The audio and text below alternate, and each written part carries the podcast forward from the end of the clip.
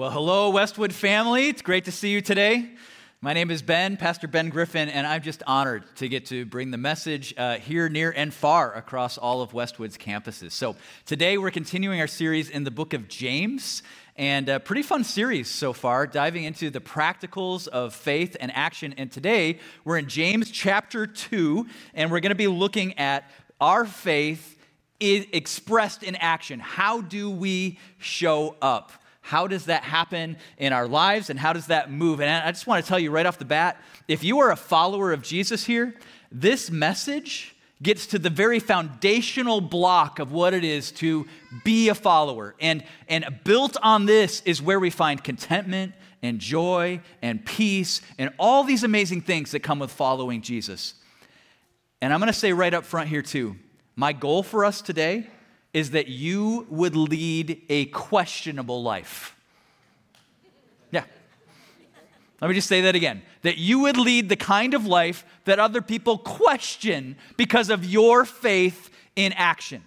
So, so for instance, uh, I have a good friend uh, who uh, is about my age, my stage in life with kids. So, you know, when your kids are little and you always want them to take a nap, like uh, we're at the stage where we take naps so that we can stay up late enough to still see our kids right? When they come home. Right, so, so he's at that stage, and when you're at this stage, you start thinking about, okay, when all the kids are out of the house, what's this going to look like? Well, he just got a call a couple weeks ago, and uh, from the foster system that said, hey, we have two 18 month old kids, twins, and we need a placement for the next year at least. You have four days to decide. And they, they, it was not easy, but it was a clear decision for them. Like they knew God has shown them such grace and compassion that even though their life was moving a certain comfortable direction, this is, this is where that what they decided to do. And some people would say that's questionable. Hey, here's another one for you. Uh, many of you know Pastor Sammy Wanyoni, uh, part of this church, leads Merge and Shine Ministries. Pretty amazing guy. I don't know if you know this part of his story, but talk about faith in action and a questionable life.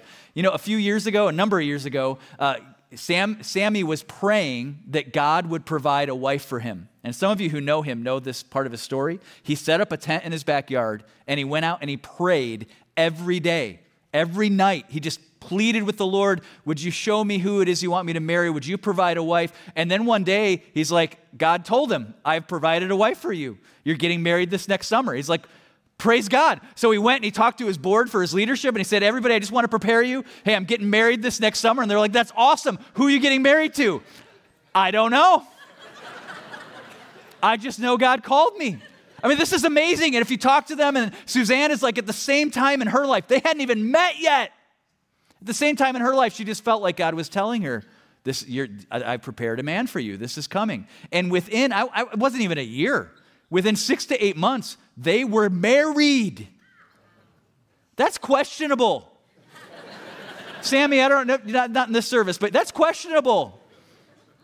And but uh, to really live a life of faith in action is to live a questionable life. The one like so secure in the things of God, do things and act in ways that the rest of the world goes, "Man, what's going on with them?"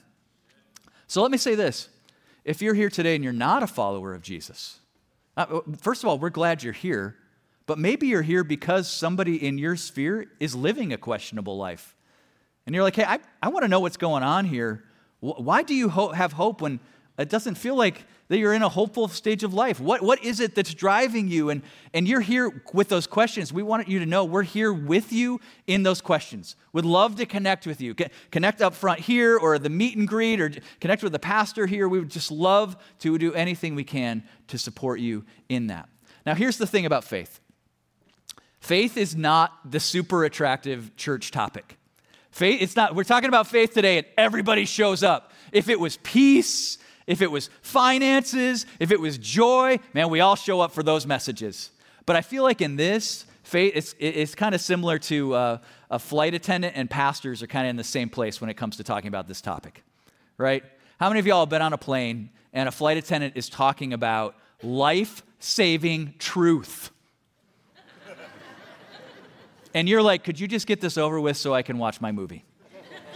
Am I right?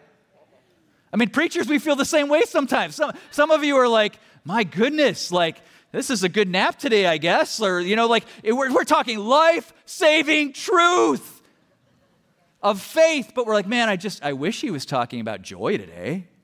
Why? Because on the airplane and often when we're in places like this, we don't feel the urgency. Like you don't feel the urgency of the need for the information the flight attendant is giving you. And I think the same thing in our faith. We don't always feel the urgency to talk about saving faith, our eternal souls, until something in our life shakes us and it suddenly becomes the most important thing. Hey, I was an intern pastor in 2001. A month into my time as an intern pastor, 9 11 happened. Before that, I, I saw the church I was in was half full.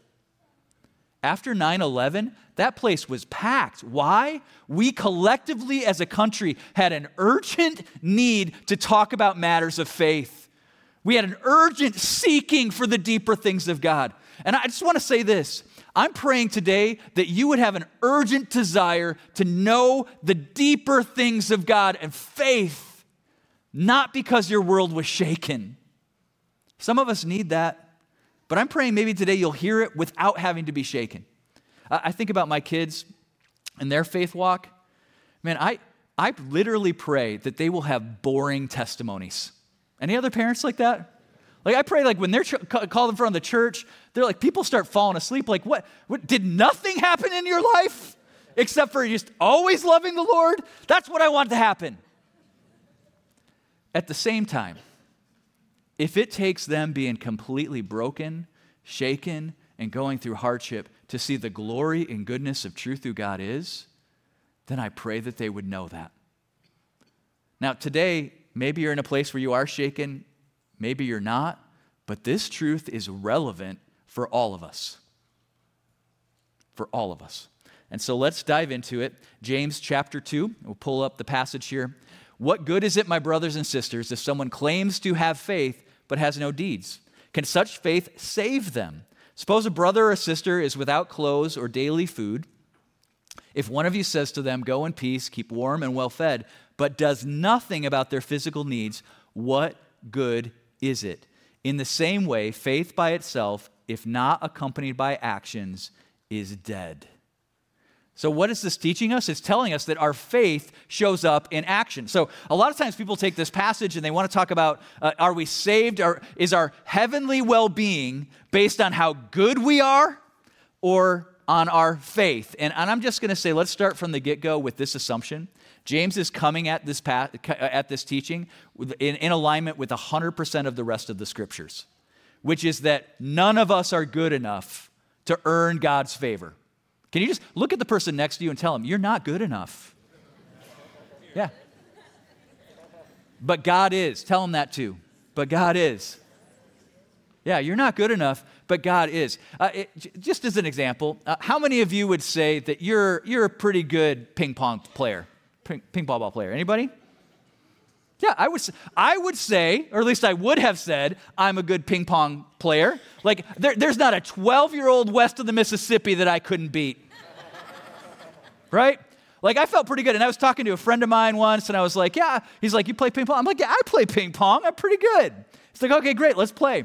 Well, I showed up to play with him, and he, like, you know, you're in trouble when, when like, a guy's pa- ping pong ball paddle has its own case. It's like,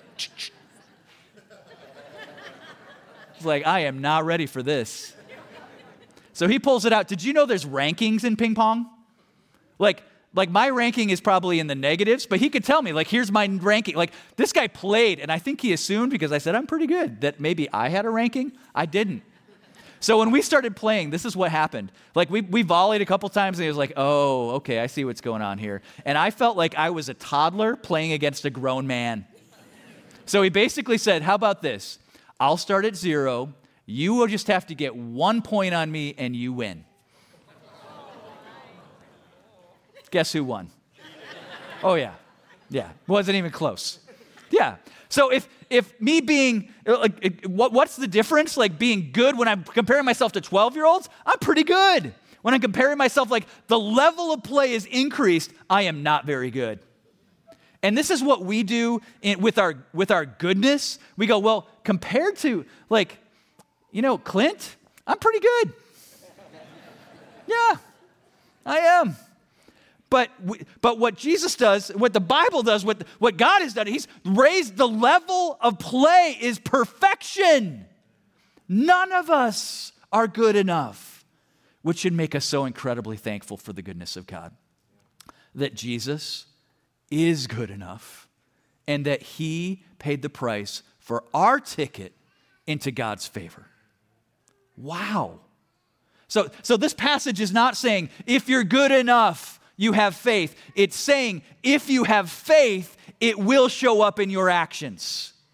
If you have faith, it's going, like if you actually believe, it's going to show up in how you act. So Francis Chan, great speaker, has an illustration that speaks to this. I just want to I want to pull it and adapt it in my own way. So I'm going to share it this way. Um, those of us who who have children who have chores in your house, um, imagine imagine this scenario. You one of your chores for your children is to empty the dishwasher, and you say, I'll just take my son for instance. I'll say to my son hey, it's your turn to empty the dishwasher today. And imagine that this is his response Dad, that's awesome. I know, already it's a little strange. But imagine this.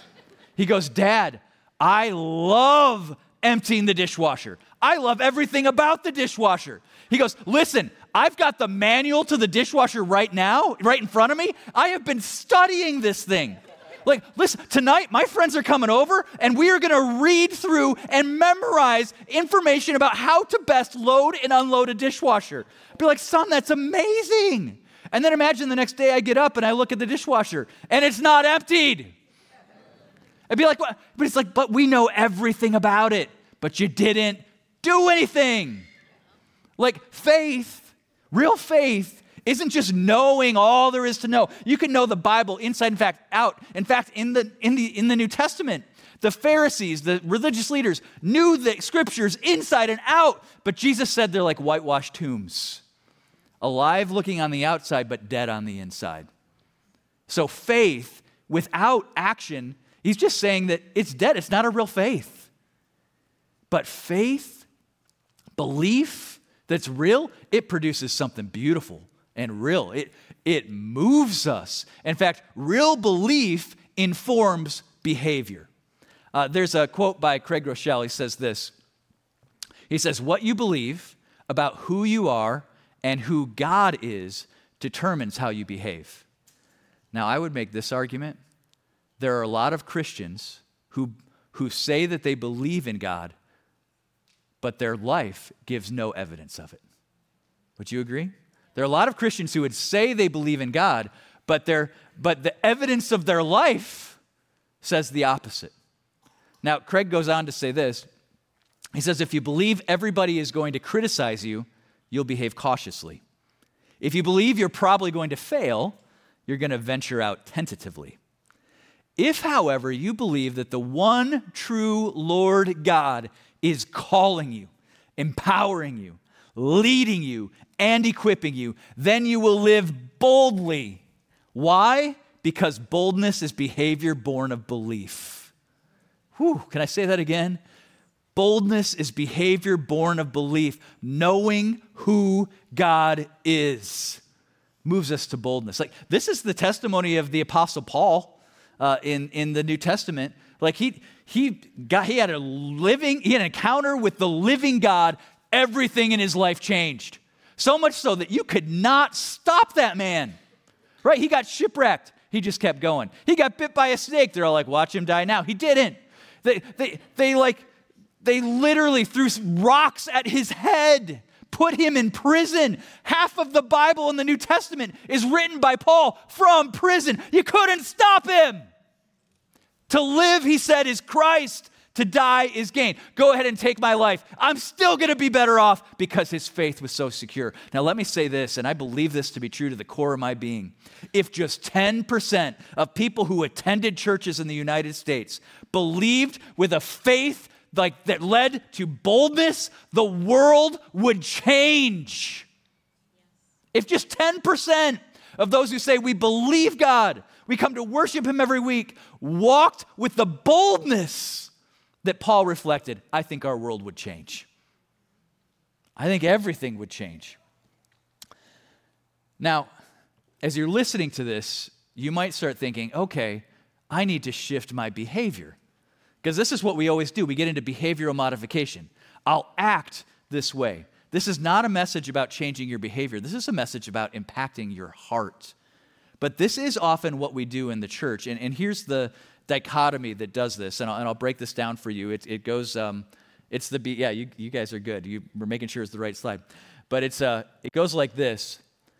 Way too often, the historical message of the church has been if you behave the way we want you to behave, then you can believe the things that we believe, and then you will belong to our community.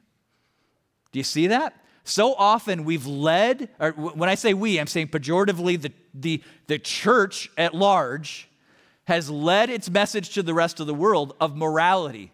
God wants your behavior, and you must behave this way. Now, let me make an interesting aside here. Isn't this what our culture is doing to our church today, or doing to Christians today, but with a different morality? Isn't this what our culture is telling us? That they want us to behave a certain way and believe a certain thing, and then if we do, we belong. How does that feel? I'm sure, I'm sure not enjoying it. This is not, by the way, the way the gospel is laid out or the way Jesus lived it out. He started with belong. For God so loved the world that he sent his one and only Son. Not when we were good enough, but while we were yet sinners, he laid down his life for us. Jesus hung out with the outcasts, the sinners, the prostitutes of his day. He didn't say, I agree with everything about, about what I don't agree with what you what you are thinking, or we aren't all on the same page, but he said, I love you. And then they came to believe in him, and in believing, it informed their behavior. Do you hear what I'm saying? Like the living a moral life does not come from disciplined action, it comes from a, a confident belief in who God is. And so let's get to that. How do we define faith? Uh, here's how the Bible defines faith using Hebrews 11. It says this faith is confidence in what we hope for and assurance about what we do not see. Now, the word for the year this year for Westwood is confidence. So, confident assurance. Now, I want to point out something about this that we often miss. Actually, first I'll do this. Uh, to summarize this, here's how I would say it one simple phrase Faith is confidently trusting God to be who He says He is and acting accordingly. I'm going to say that again. Faith is confidently trusting God to be who He says He is and acting accordingly. Now, the way we use the word faith in English is different than the way the word faith is used in Bible in the Bible in both Hebrew and Greek. Because in English we kind of interchange the word believe, faith with hope. So let's just take for instance um, your favorite football team. Let, us assume your favorite football team is the Vikings. Is that true of anybody? Yep. Okay. All right. So you might think, hey, the season's coming up. I believe the Vikings are going to win the Super Bowl. Do you really believe that? No, what are you actually saying? I hope that they'll win the Super Bowl, right? And, and maybe the Vikings are a bad, you know, example because, I mean, does anybody believe that?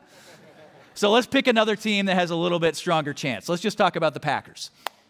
Ooh, ooh, yeah, yeah, yeah, yeah. Okay, let's be honest. They don't have a chance either. Okay? So let's pick another team, the Kansas City Chiefs. They've won two of the last four Super Bowls. You could say that they're the dominant force right now coming into this next year. If you're a Kansas City Chiefs fan, anybody in the room there here a fan? All right, we got a couple. All right, great. So if you're a Kansas City Chiefs fan, you might be saying, I believe Mahomes is going to lead us to victory again. And even that, you're still saying, I hope that he will. Even that is not the level of confidence that the scripture is using when it says, have faith. It is a confident, assurance. I lay my everything down. I surrender all hope. It, it, it, is, it is a confidence that this is and will be completely. You see, when you have a real encounter with the living God, it changes everything. And some of us, I think, have had a secondhand encounter with the living God, but not a firsthand encounter with the living God. Right? You've seen him through other people, you've heard people talk about him, but have you experienced and seen the fullness of who he really is?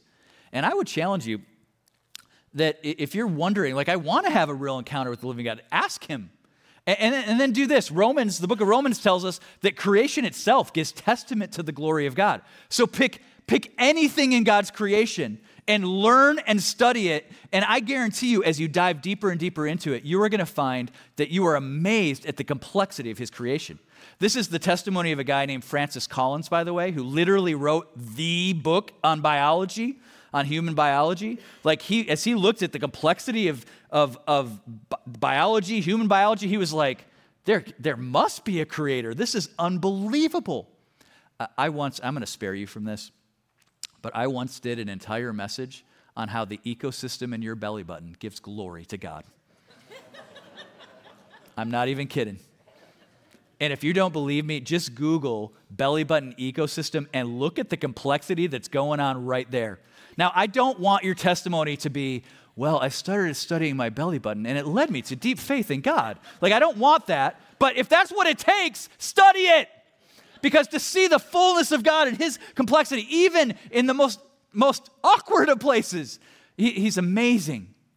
Now, some of us also have had encounters with God that are much more personal and direct. And I can just think in the last couple weeks, like and, we need to share these testimonies. I, was at a meeting and we were talking about micro schools and wanting to start more micro schools looking at what's happening in the education system seeing the beauty and strength of this model of kind of the bringing back the one room schoolhouse. And, and as we're in this meeting we're talking we're like well what do we need to make more get more micro schools off the ground? And it's like well we really need two things.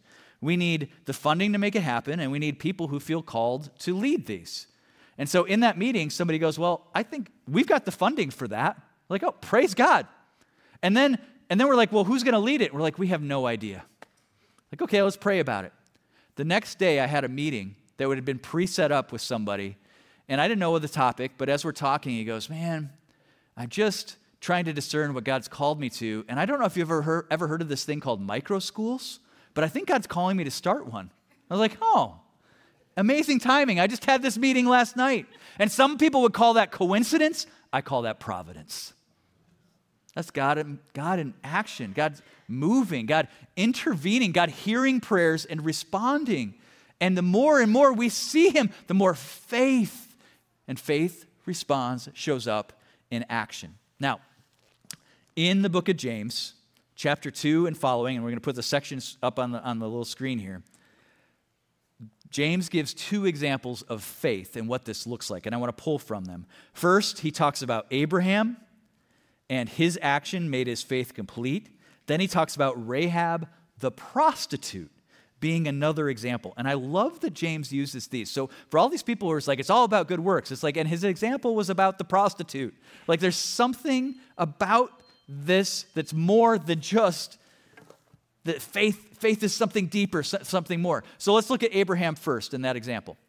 Abraham, his name means father of many. In fact, God named him that. His name was Abram, which meant father, and he changed his name to father of many. Now, can you just imagine this? At the time Abraham was named father of many, guess how many children he had? Zero.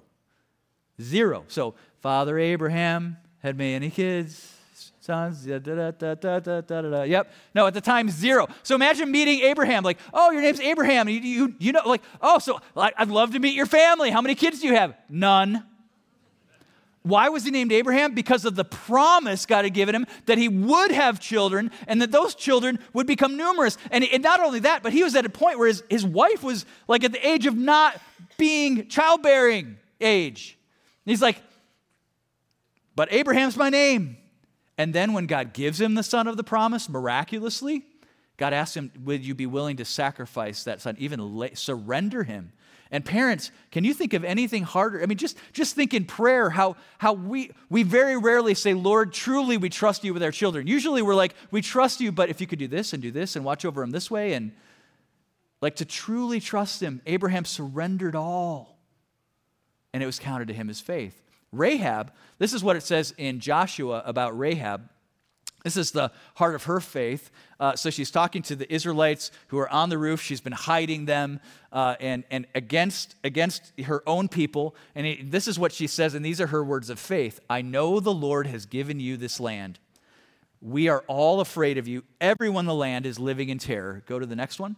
For we have heard how the Lord made a dry path for you through the Red Sea, heard about what God has done. And then jump to the next slide here. I'm just going to get to the heart of it she says this For the Lord your God is the supreme God of the heavens above and the earth below. She saw that God was the supreme God, God Almighty, and acted accordingly. Now, what does it look like for us to live a questionable life? To see God for who He truly is and act accordingly. I want to give you a couple examples uh, and, and, then, and then lead us in a time of prayer in, in, just, in just putting these things before the Lord. So, this is going to feel a little bit like Bible trivia. I'm going to put a, a couple of images in front of you, and I'm going to ask you uh, if, you can, if you can discern where in the scripture this is referencing. So, let's put up the first one. All right, can you, can you guess what scripture reference that is? Yes, feeding the 5,000. There are two fish, five loaves multiplied. So five loaves and two fish multiplied. And, and here's what I'm getting at here is that when, when we believe that God is our provider, then we show up as people who don't worry even in the middle of hardship. I mean, anybody here have things that keep them up at night? Do you believe God is your provider? Now, we don't live in a culture like even as inflation is going, most of our pantries are well stocked. So most of us aren't looking at our provider and saying, God, I need the necessities of today. We have clothes, we have food, but we still, we're desperate for him as a provider. I wonder if, if it isn't actually a blessing that the older we get, the more pain we have. Now hear me, because I've noticed this. The older I get, the, the more, the higher percentage of time I spend talking about the pains in my body. Can anybody else relate to that?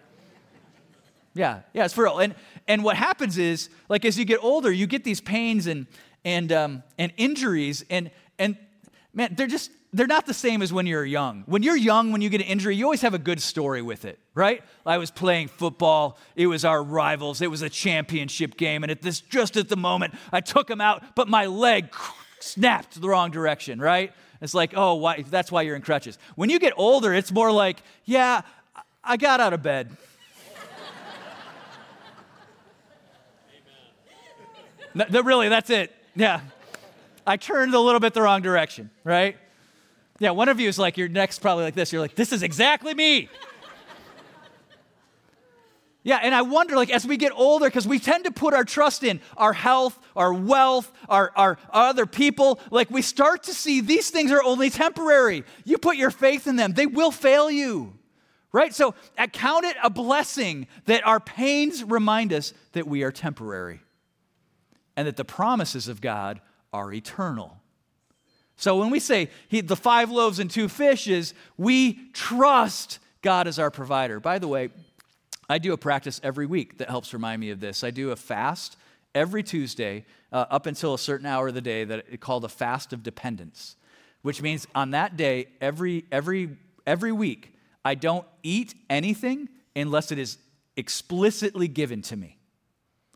And it's amazing to me how, because I'm just praying, Lord, you provide, and I will only, I will only take what you provide. It's amazing to me how often on Tuesdays is when incredible moments of provision or answers to prayer show up. It, it God, it, just the exercise of saying, God, I trust you and your providence. Okay, here's the, here's the second one. And uh, we'll put this image up. See if you can gather what reference, what we're referencing in Scripture here. Yeah, this is a hard one. I don't hear anybody murmuring. All right, I'm going to give you a clue. There are seven lines, big ones at the bottom, thick lines, and 70 smaller ones. Yes, 70 times 7. This is referencing where Jesus is uh, asked by his disciples, Hey, how many times should I forgive my brother? And I, and I love this passage because it, it, was taught by the rabbis at the time. Like, if you, forgot, if you forgave three times, like that's all you had to do. After three times, you didn't have to forgive anymore. It was like three strikes, you're out. And Jesus is like, nope, you need to forgive 70 times, seven times, which is essentially saying every time. Whoa, every time. Now, here's where I'm getting at with this is that if we believe God to be our Redeemer, the one that has forgiven us and the full depravity that is in our lives, then we should show up as people who forgive other people. And I know this is a challenging one because some of us are holding on to things we don't want to forgive. You don't know what they've done. I'm telling you this this is actually living in freedom. When faith expresses itself in forgiveness, the result for you is living in freedom. It's powerful. It's so powerful. And, and it is questionable. Like you will see, these are, these are probably the things that people question more than anything else. There is a story, I don't have time to get into it, but of a woman whose son was murdered. And as she went to confront the, murder, the murderer of her son, they began to connect. This person, they began a dialogue, and it didn't start positive, but over time, she forgave him, and she now treats the man who murdered her son as if he were her own son. That just feels scandalous. It's questionable. How could you do that if you didn't, if you weren't overwhelmed first by the redeeming power of God Almighty? So here's a third one for you. I've only got a hundred of these. Just kidding. Here's a third one for you. Now go ahead and put it up there. All right, can you tell the biblical reference for this one? Ooh, I hear it. Shadrach, Meshach, and Abednego. So everybody is bowing down to the king at the time, said, Bow to me as if I am God. And they stood for the things of God, even though the culture around them was bowing elsewhere. This is if we believe Jesus, if we believe God to be our king, we do not bow down to the things of this world. We stand firmly for him. Amen to that? That's not a, we're done, amen. That's just, are you with me, amen? We stand firmly. So if we really believe he is king, we stand. Okay, I have another one for you, and this one is a totally different type of image, but I think you'll recognize what this is. Go ahead and pull it up. All right. So this is uh, this these are Legos, right? And has anybody ever done an expert Lego set? And I, I know as adults sometimes we're like, well, I did that with my kid, or yeah, that's great. If, even if you're doing it on your own, it's awesome. But here's the thing this is, this is step 41 and 42. What do you think we're making? Yeah, it's impossible to tell, right? You might say, well, it could be a car, maybe it's an engine, maybe it's a Batmobile. I have no idea, right? But I think this one is this is what I want to get at here. If we believe God to be sovereign, if we believe God to have a plan even though we can't see it all, we can trust in God. Because here, you only see in the Lego creation, step 42 or 41, take this piece that I've given you and place it here. That's your job. What are we making? He's got the bigger picture. And if I could ask Clint, thank you. Hey, this is a good work. This might count for you, Clint. Yeah, thank you. So Clint brings this up. This is what we're making. It's a Lamborghini. Man, I didn't see that at step 41 and 42, did you? No, I didn't at all. But God has a picture bigger, more full than we have. Like you look at the Old Testament prophets, they were given all these pieces to place about talking about the Messiah to come. We have the privilege of looking back and being like, the cross, the empty grave, Jesus, that's amazing. But it actually tells us in the New Testament, the prophets were like, how is this all going to play out? But aren't we in the same place today? He said he's going to come back, that every knee is going to bow before him. And we, we just have our piece. You do this, you do that. But he's got, we don't know exactly how it's going to work. Even though people will tell you, here's how it's going to end. We don't know. He does. We trust. So we trust his bigger picture. And this is what I want to get to. And it boils down to these beautiful words in Proverbs chapter 3 that go like this Trust in the Lord with all. And do you know what the Hebrew word for all is? all. Trust in the Lord with all of your heart and learn, lean not on your own understanding. In all your ways, submit to Him, acknowledge Him, and He will make your paths straight. So hear me. This is urgently and eternally important. Faith matters. And when faith is real, it shows up in who we are and how we act. And here's the first act of faith is to trust. So I'd like to close our message today by inviting you to stand with me. And we're going to pray a prayer of trust. I'm going to actually ask you to take your hands and hold them out as if you were presenting to the Lord the things we're praying. And they're going to play some music underneath, and I'm just going to share some things, some topics, and, and just ask you to surrender in your heart, in faith, that trusting God and His bigger picture, trusting Him and His redeeming greatness, power, kingship, just trusting to Him. So, so let's do that. And the first thing I want you to, to picture in your hands uh, before Him are is, is your work. Let's just start with your work. The things that, that are going on in your work life, um, in your activities there, would you just present them to the Lord? Lord, I surrender these to you.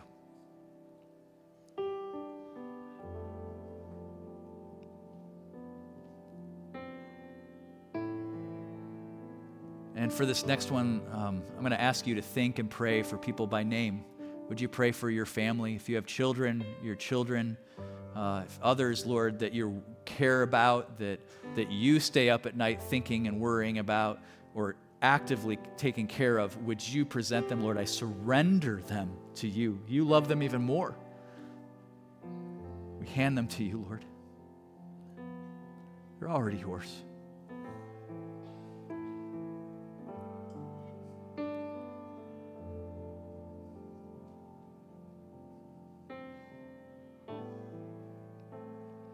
And our future. Lord, we just place into our hands here the, to present before you, Lord, we present, we lay before you our future, our hopes, our dreams.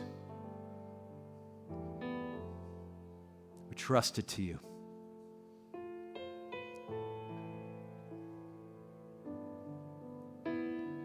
And now, just for all the things that keep us up at night, whatever it might be in your world, would you place that and present that, surrender that to our King, who is our Redeemer, our provider, who sees more than we can see and is more than capable.